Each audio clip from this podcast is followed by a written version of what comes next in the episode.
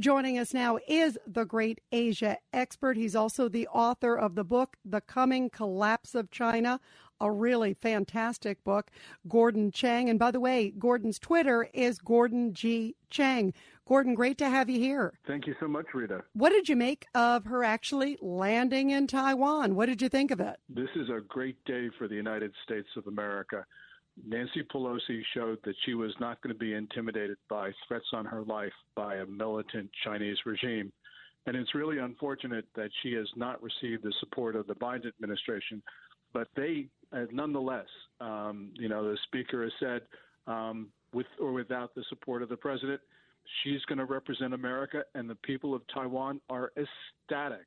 Yeah, it's amazing. You see all over the buildings there what's this, the tallest tower. Thank you in big letters, you know, to her. She got a huge welcome.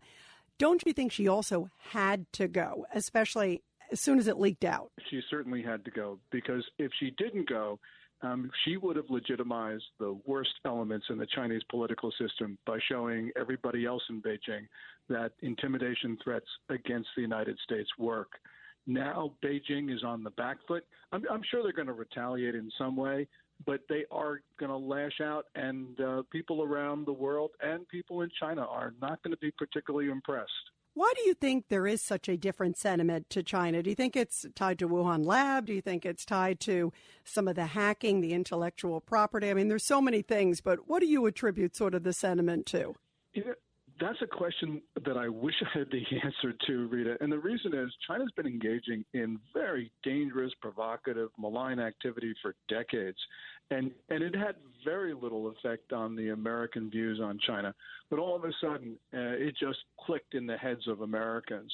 And so I think that's sort of the tipping point um, but China did a number of things recently that I think people realize that uh, we can't continue with the policies we have.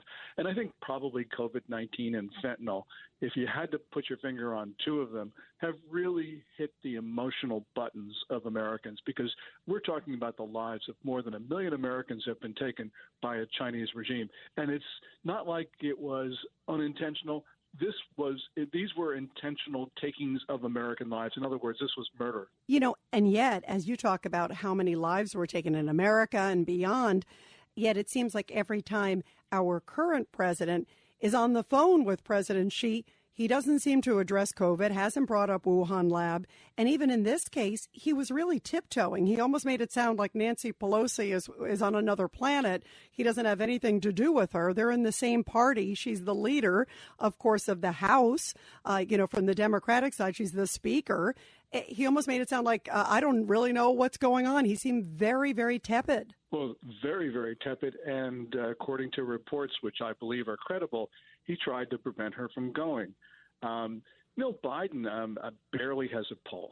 Uh, on Thursday, when he had his phone call with Xi Jinping, uh, the Chinese immediately came out with their readout. And if their readout is correct, Americans have got to question Biden's leadership because the Chinese said basically that they had threatened the life of the American president. And yet Biden's readout talks about the need to deepen cooperation and to work with the Chinese where we agree. Uh, the mix match is just stunning. And I think Americans understand that we need someone who's going to protect us. You know, if Biden um, were of the frame of mind, he would have immediately hung up the phone after the Chinese uh, said that they were going to kill him because that's effectively what they said when they said, look, those who play with fire will perish. Um, and clearly they intended um, harm to the United States. Yeah, it was stunning when we saw that readout, and everybody were talking to the great China expert, Gordon Chang. Gordon, I want to ask you, too, as you mentioned, there will be some retaliation, some response from China. We're hearing they're going to do live fire exercises starting August 4th, right after Pelosi leaves. What kind of response do you think we might see now from them? They, they already have been responding with a lot of rhetoric in the last 24 hours. There are a number of things that they could do after the speaker leaves. So, for instance, they could fly cruise missiles low over Taiwan territory. Um, they could take a plane and, and actually cross one of their islands, which they had, did actually on February 5. Um, but they could take an armada uh, and just um, fly right over Taipei. There, there are a number of very provocative things that they could do. but um, we're just going to have to wait, and the United States is going to have to be prepared to respond as well, because this is not just a question of Taiwan. This is a question of free countries, free societies working with each other. Are you confident that this president can handle what is obviously going to be a very sensitive, bumpy road after the, this visit? But it's also been tenuous, the relationship with U.S. and China. But this is a really tough, sensitive time. Yeah, well, the one word answer, whether I'm confident about whether President Biden can handle this, my one word answer is no. And how do you think that? Why do you think he's not capable? A lot of people are concerned. Why? Why do you feel that way? Um, he uh, has adopted a view about engagement of China, about how it's in America's interest to support the Communist Party of China. That view is outdated, it's manifestly wrong, and he's continued to cling to it. He sees that uh, cooperation with China is essential for the United States. That's not true. It can't be true after China deliberately spread coronavirus beyond its borders that's uh, more than a million American lives. It can't be true because China's been backing the fentanyl gangs. That's basically 100,000 American lives a year. Um, these are murders, and um, you know Biden just doesn't see it. So um, I think that he is just caught in a very old view of China. He's not looking at the facts. He doesn't want to defend us.